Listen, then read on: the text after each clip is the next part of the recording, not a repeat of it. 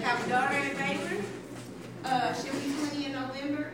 I have a, another daughter that'll be sixteen on May eleventh, and my twins, boys, my babies, will be fifteen on May the.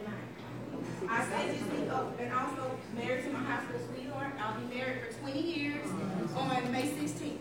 I say that because my home life is intact.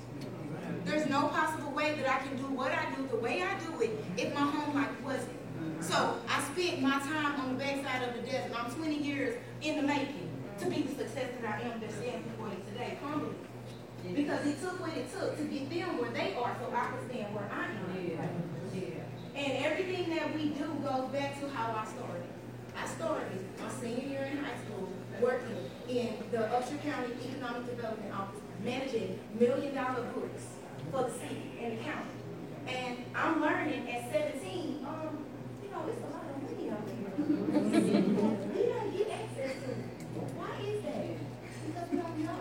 And it's a lot of stuff that you don't know that you don't know. Yeah, And it's not in the classroom. yeah. It's when you press out, when you press past that mark. I heard somebody say when we was coming on the elevator, oh, I've been on my feet all day. Well, some of us didn't get but three hours sleep last night. Some of you stayed up writing contracts last night because you got to market during the day. You got to network during the day. You got to get out in the field during the day. What is sleep? I've changed three times today. I've had three different meetings today, and I've changed three times today in all deals. Two hours. See? See what I'm saying? That's reality when you're an entrepreneur. You just know clocking in and clocking out, eight to five, what is that?